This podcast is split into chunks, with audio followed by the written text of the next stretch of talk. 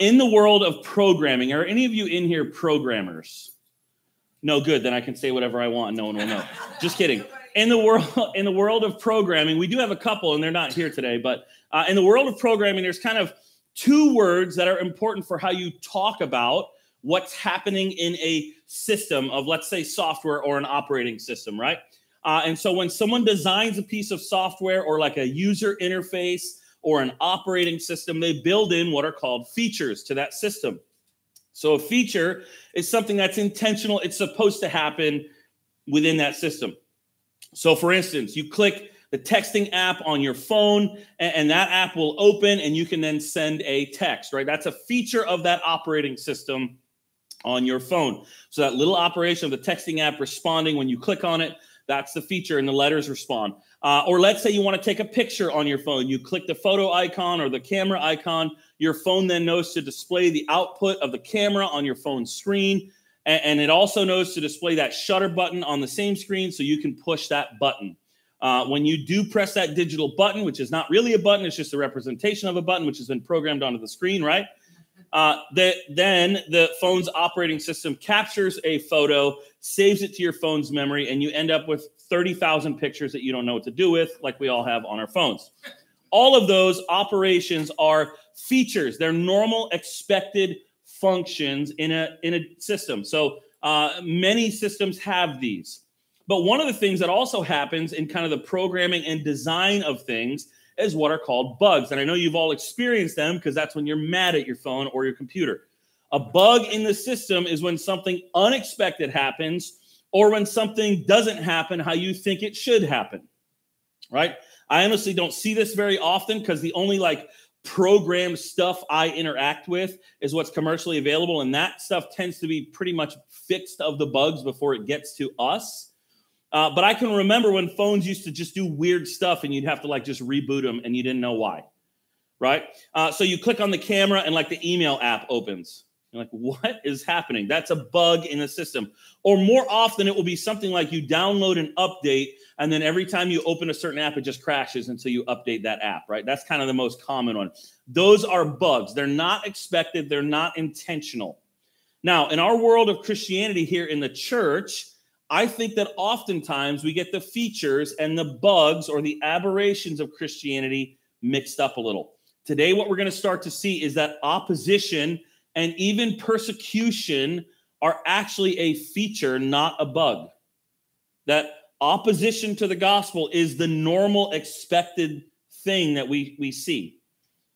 It's the norm to be expected, and influence and power are actually the bugs in the system to watch out for as as the church. And when we get these things mixed up, we tend to get ourselves, our souls into a lot of trouble because we create what's called cognitive dissonance for ourselves. The expectation we have of life in the world just doesn't match up with what we see and, and what we struggle with.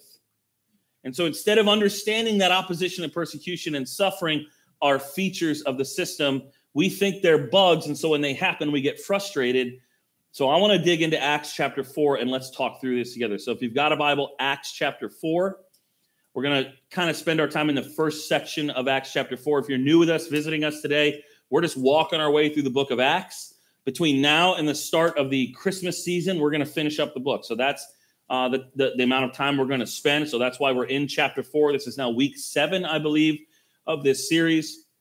And so we're kind of just walking our way through. So Acts 4, if you didn't bring a Bible, there's a blue one around you if you don't own a Bible, there's some paperback ones on the black table in the lobby you could take home as a gift. So, Acts chapter 4. Now, as we're continuing, we're kind of plugging along in the book of Acts. What we're seeing, of course, is that there's movements that kind of lead from one chapter to the next. Luke, Dr. Luke, is the author and he's a good writer. And so Acts chapter 1 leads into Acts chapter 2. And then the power and the glory of the Holy Spirit means that Acts chapter 2 sort of demands Acts chapter 3. And then we see the healing power of Acts 3 led the early church toward another sort of inevitable step in its growth, which is kind of growth pains or, or growing pains, right? Uh, that, so the early church has been now infused with the power of the Spirit. They're moving out into the world of Jerusalem at this time for them with healing power. And so the church now is going to experience for the first time not a bug in the system, but instead they're going to they're going to experience one of the norms of following Jesus, and that is opposition. And then we're going to see a little bit later on its first persecution. So, persecution and suffering is an inevitable element of genuine Christian faith. Now, what I don't mean by that is that we as Christians look for persecution in everything, because I think some of us are doing that sometimes. Right? We any little thing we we bump up against in the world that's broken by sin, we think it's persecution. But at the same time, it's an inev- inevitable element of genuine Christian faith. John 15, Jesus told this to his disciples If the world hates you, know that it's hated me before it hated you. If you were of the world, the world would love you as its own. But because you are not of the world, but I chose you out of the world, therefore the world hates you. Remember the word that I said to you a servant is not greater than his master. If they persecuted me, they will also persecute you. Now, Jesus is using a uh, sort of a form of rhetoric or speech here called fortiori. Uh, I think we've talked about this before, but this basically means that what's true of the greater will also be true of the lesser. So, what's true for Jesus will be true for us. Jesus even ends his Beatitudes with predictions about persecution or opposition or suffering. As we continue to grow into Christ likeness by the indwelling power of the Holy Spirit, the reward for that is not influence, power, fame, adulation. That's not the way it works. That would actually be a bug in the system that we need to watch out for. Instead, the normal expectation of growing in Christ likeness is what Jesus got, which is opposition and maybe persecution. And the Bible's not hiding this from us. It's not like tricked you, you didn't know that. This is clear in the Bible. Paul writing to Timothy to strengthen him in ministry said, All who desire to live a godly life in Christ will be loved by everybody. No, will be persecuted, he says. 2 Timothy 3. Here's a quote from the martyr Dietrich Bonhoeffer from uh, that he wrote from a concentration camp in 1937 uh, in Flossenburg. Now, I have to admit, even as I, I read this so many times this week, and I and I found myself typing out like excuses as to why this isn't true, or explanations to like, well, maybe it didn't. But I, I don't want to soften it. I, I just want to read it and let it sit on us. Because listen to this: suffering is the badge of the true Christian. The disciple is not above his master. Luther reckoned suffering among the marks of the true church. And one of the memoranda drawn up in preparation for the Augsburg Confession similarly defines the church as the community of those who, quote, are persecuted and martyred for the gospel's sake. Discipleship, this sentence is so important for us. Discipleship means allegiance to the suffering Christ. Discipleship, following Jesus, means allegiance to the suffering Christ. And it is therefore not at all surprising that Christians should be called upon to suffer. So understand that the way that we as American Christians have been conditioned to think about our Christian lives being lives generally of ease and comfort is not the norm. That's the bug. That's the aberration in church history. I'm not saying it's bad. I'm just saying that's not what's normal in the history of the church. Again, no one is saying in the Bible or in the history of the church, no one is saying that suffering and opposition are enjoyable. Nobody says that, right? The Apostle Paul, like, Lord, take this from me. And the Lord's like, my grace is sufficient. One commentator said this one advantage of being thrown on your back is that you face heaven. It's interesting. Facing opposition, facing suffering drives us to Jesus because it causes us to participate with Jesus by his power in his work in this world. Now, this is not from the Bible. This is my experience as a Christian. Show me a mature Christian, and I'll show you a person who's experienced some form of suffering in their life. I've never not experienced that. I've never talked to somebody who seems full of the Holy Spirit, a person of love, joy, and peace, who at some point doesn't tell me a story of significant suffering that they went through. That's just the way it works. So then, if all of this is true, how does the early church, how do these apostles respond to opposition? Well, last week back in chapter three, we saw that there was this guy who'd been disabled from birth. He was lame from birth, who was healed supernaturally. And in case you're wondering, we think that's historical data, like he really got healed in his body for real. This isn't a metaphor. We then see this man filled with joy in what the Bible calls a portico, uh, and we see a crowd gather around to see what's going on, right? Makes sense. Somebody who's been disabled from birth starts walking around and leaping for joy. People who know him are going to be like, What is happening? So they gather around. Peter, through the power of the Holy Spirit that's now working in him in this new way, he sees this and jumps on the opportunity. Now, if you did your homework reading over the last week, you know from that chapter that Peter delivers a pretty powerful and kind of controversial, but powerful sermon there at the end of chapter 3 of Acts. And this is the moment we find ourselves now at the beginning of Acts 4. So, Acts 4 1 through 4. And as they were speaking to the people, the priests and the captain of the temple and the Sadducees came upon them, greatly annoyed because they were teaching the people and proclaiming in Jesus the resurrection from the dead. And they arrested them and put them in custody until the next day, for it was already evening. But many of those who had heard the word believed, and the number of men came to about 5,000. So, what's happening here? Well, there's this Holy Spirit empowered moment beginning to take place there's movement starting to happen. That, that's a word that I like to describe the early church. It's a movement, and you, you see it begins as a ground swell here in these stories at the beginning of Acts. And here in this moment, the religious leaders are annoyed, greatly annoyed. I hate how much that I align, I, I like, I get that. Religious leaders greatly annoyed. Lord convicts me, right? And so they're greatly annoyed because why? People are getting to Jesus without them and they can see their own influence and their own power fading away. Notice, right? There's 5,000 men. That's not counting men, uh, women and children, but still 5,000 men who are now part of this movement. So it's significant. Now, now, one thing to note here in Acts is the Sadducees' sort of leading role in this arrest and in the persecution we're going to see in the rest of Acts. This is one of the two groups we see in the Gospels, uh, but we also see here in Acts you might remember the Pharisees, if you've been around church or know your Bible a little bit, the Pharisees opposed Jesus for what he taught kind of on more religious grounds, religious convictions. The Sadducees, though, they opposed Jesus and here his church mainly, it seems, from political motivations. This is why the Sadducees are not as involved in the early persecutions against Jesus himself but as they saw this growing threat to their place of power in their cultural situation, they become enemies of the church. They, they don't want this because they're going to lose power. It's going to decentralize uh, and they're going to lose that influence. And so in the book of Acts, the opposition and the persecution that we see is largely driven by the Sadducees. They're basically the group who denies the reality of the supernatural in their day. And above all, they deny the bodily resurrection. Uh, we see this in places like Mark 12. And so to the Sadducees, the idea of Messiah is really an ideal, and, and, and the messianic age is more of like a process, right?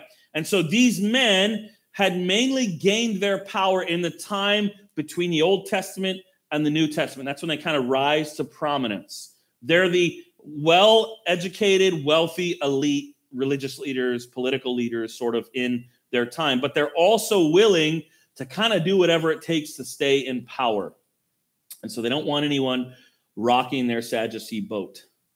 So here in this scene in Acts 4, they make this arrest, but it's too late in the day to hold a legal hearing.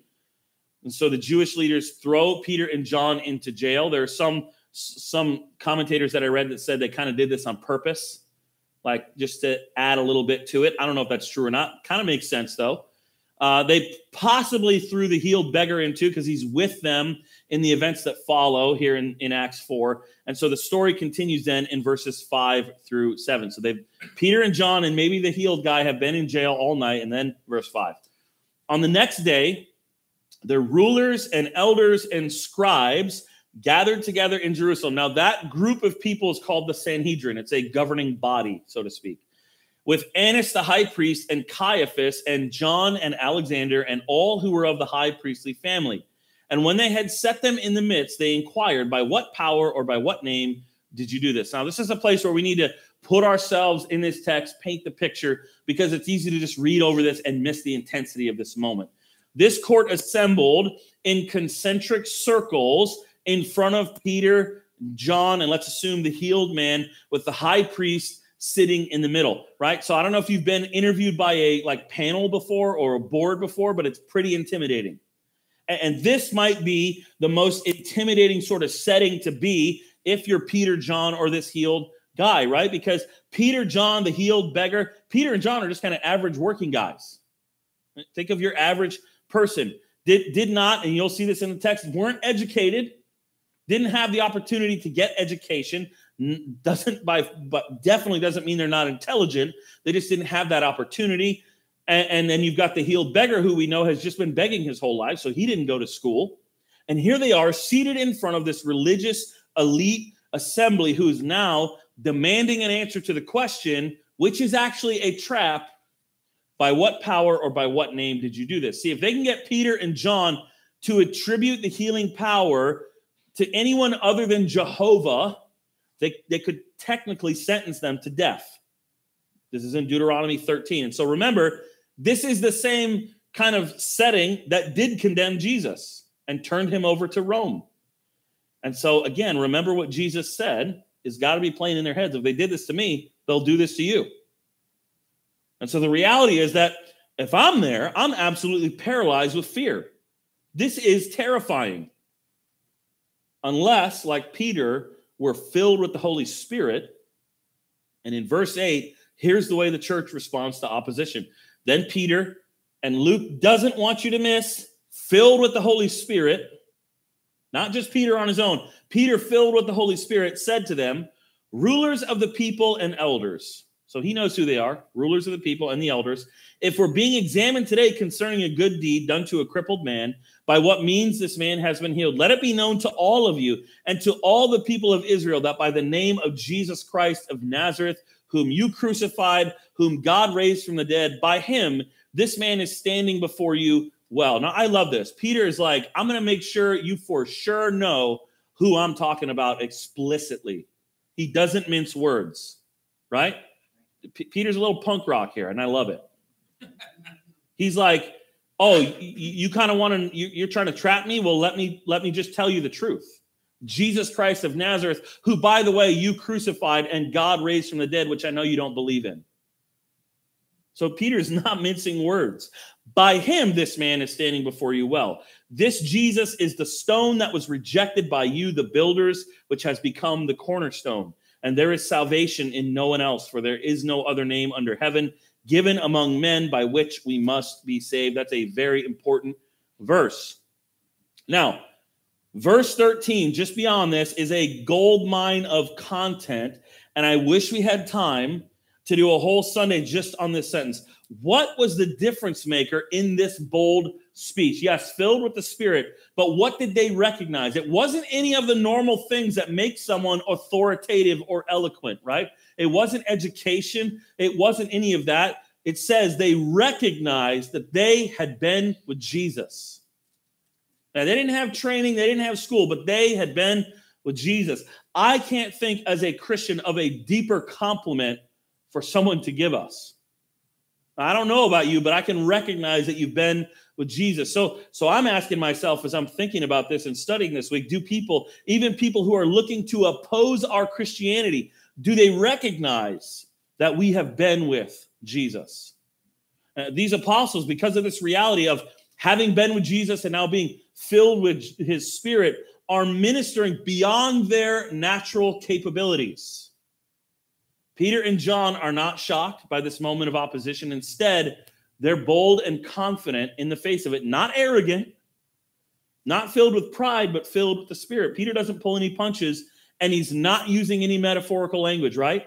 He says it there in verse 10 Let it be known to all of you, and, and not just you, but everybody else who might hear me, the people of Israel, that by the name of Jesus Christ of Nazareth, whom you crucified, whom God raised from the dead, by him, this man is standing before you well. So even though Peter knows that the Sadducees here, they don't want to hear about the resurrection from the dead, Peter just says it, whom you crucified, but whom God raised. Then if that's not even bold enough, then Peter makes this sort of religion shattering comment in verse 12. There is salvation in no one else. Like, hear that. If you remember one sentence from today, just remember that sentence, right? There is salvation in no one else, for there is no other name under heaven given among men by which we must be saved. Not a king, not a president, not a pastor, not a priest, no other name under heaven by which you can be saved other than the name he named in the sentence before this Jesus Christ of Nazareth, who God raised from the dead. So for Peter, this moment of opposition and persecution is what? An opportunity, since it's the normal expectation, to just be bold about Jesus. And what was the religious leader's reaction? Uh, well, I can imagine there was some wringing of hands and some whispering, and I can't believe he said that, right? Among themselves, some maybe some awkward shuffling in seats. Look at verse 13. Now, when they saw the boldness, here it is, of Peter and John, and perceived that they were uneducated common men, uneducated common men, they were astonished. Why? Because Peter just outdid them in rhetoric. And they recognized that they had been with Jesus. But seeing the man who was healed standing beside them, they had nothing to say in opposition. I mean, it's pretty tough to deny a miracle when the guy you've known as crippled his whole life is standing next to the people that healed him. Kind of hard, right? It's like, what are you going to say? That here he is. The guy that everyone knew was crippled from birth is walking around. So there's awkward silence. They don't know what to do. Verse 15. But when they had commanded them to leave the council, right? Uh, get out of here. Get these guys out of here. We don't know what to do. That's this moment. They conferred with one another what are we going to do with these men? What shall we do with these men? For that a notable sign has been performed through them is evident to all the inhabitants of Jerusalem. We can't pull the wool over the people's eyes. They've seen what's happened, and we cannot deny it. But in order that it may spread no further among the people, let us warn them to speak no more to anyone in his name. And if you want to spread like wildfire the gospel of Jesus, tell some people full of the Holy Spirit not to talk about it and see what happens. So they called them and they charged them not to speak or teach at all in the name of Jesus. So for us, I think something to take away from this reaction is that there are going to be people in your life who clearly are going to see the work of God right in front of them, really not have a way to respond to it, but still want to refuse and oppose you. That's just going to happen. For some folks, there is just too much on the line to admit that Jesus is Lord and that God is at work. But look at how Peter and John reply.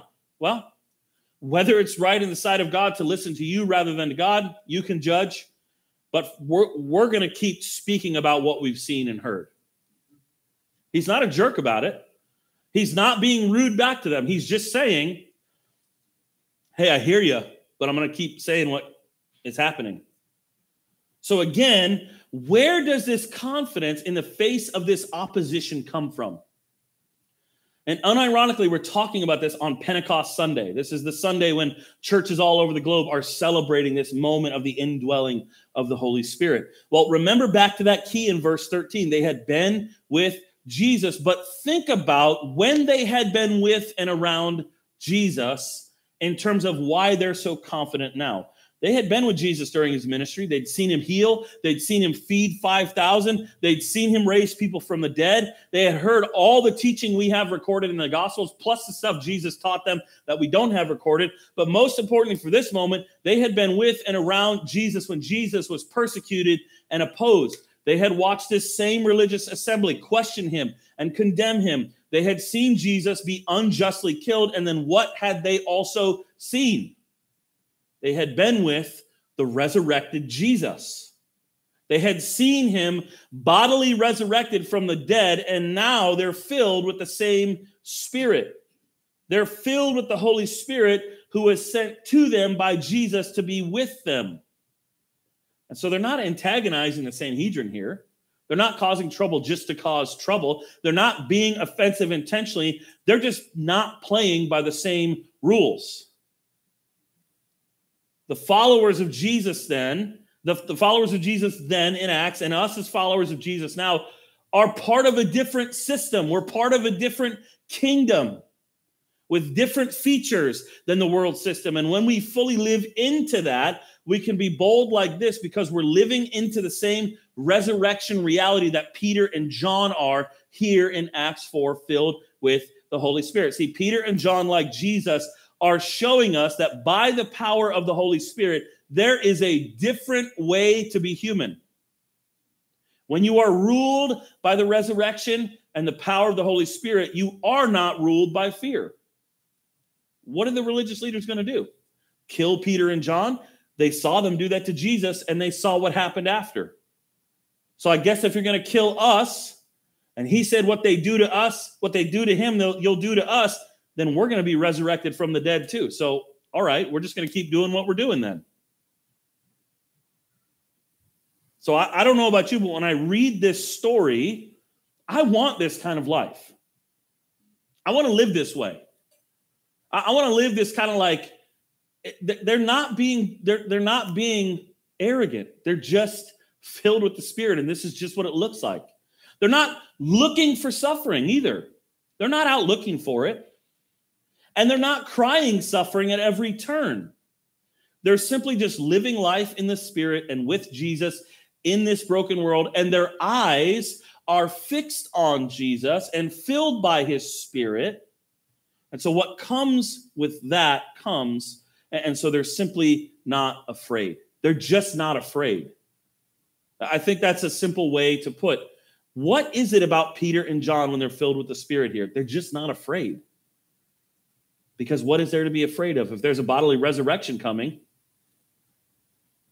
So, suffering and opposition because of following Jesus for Peter and John and for you and for me is just a fact of life of following Jesus. It's just part of our normal experience of life in the broken world.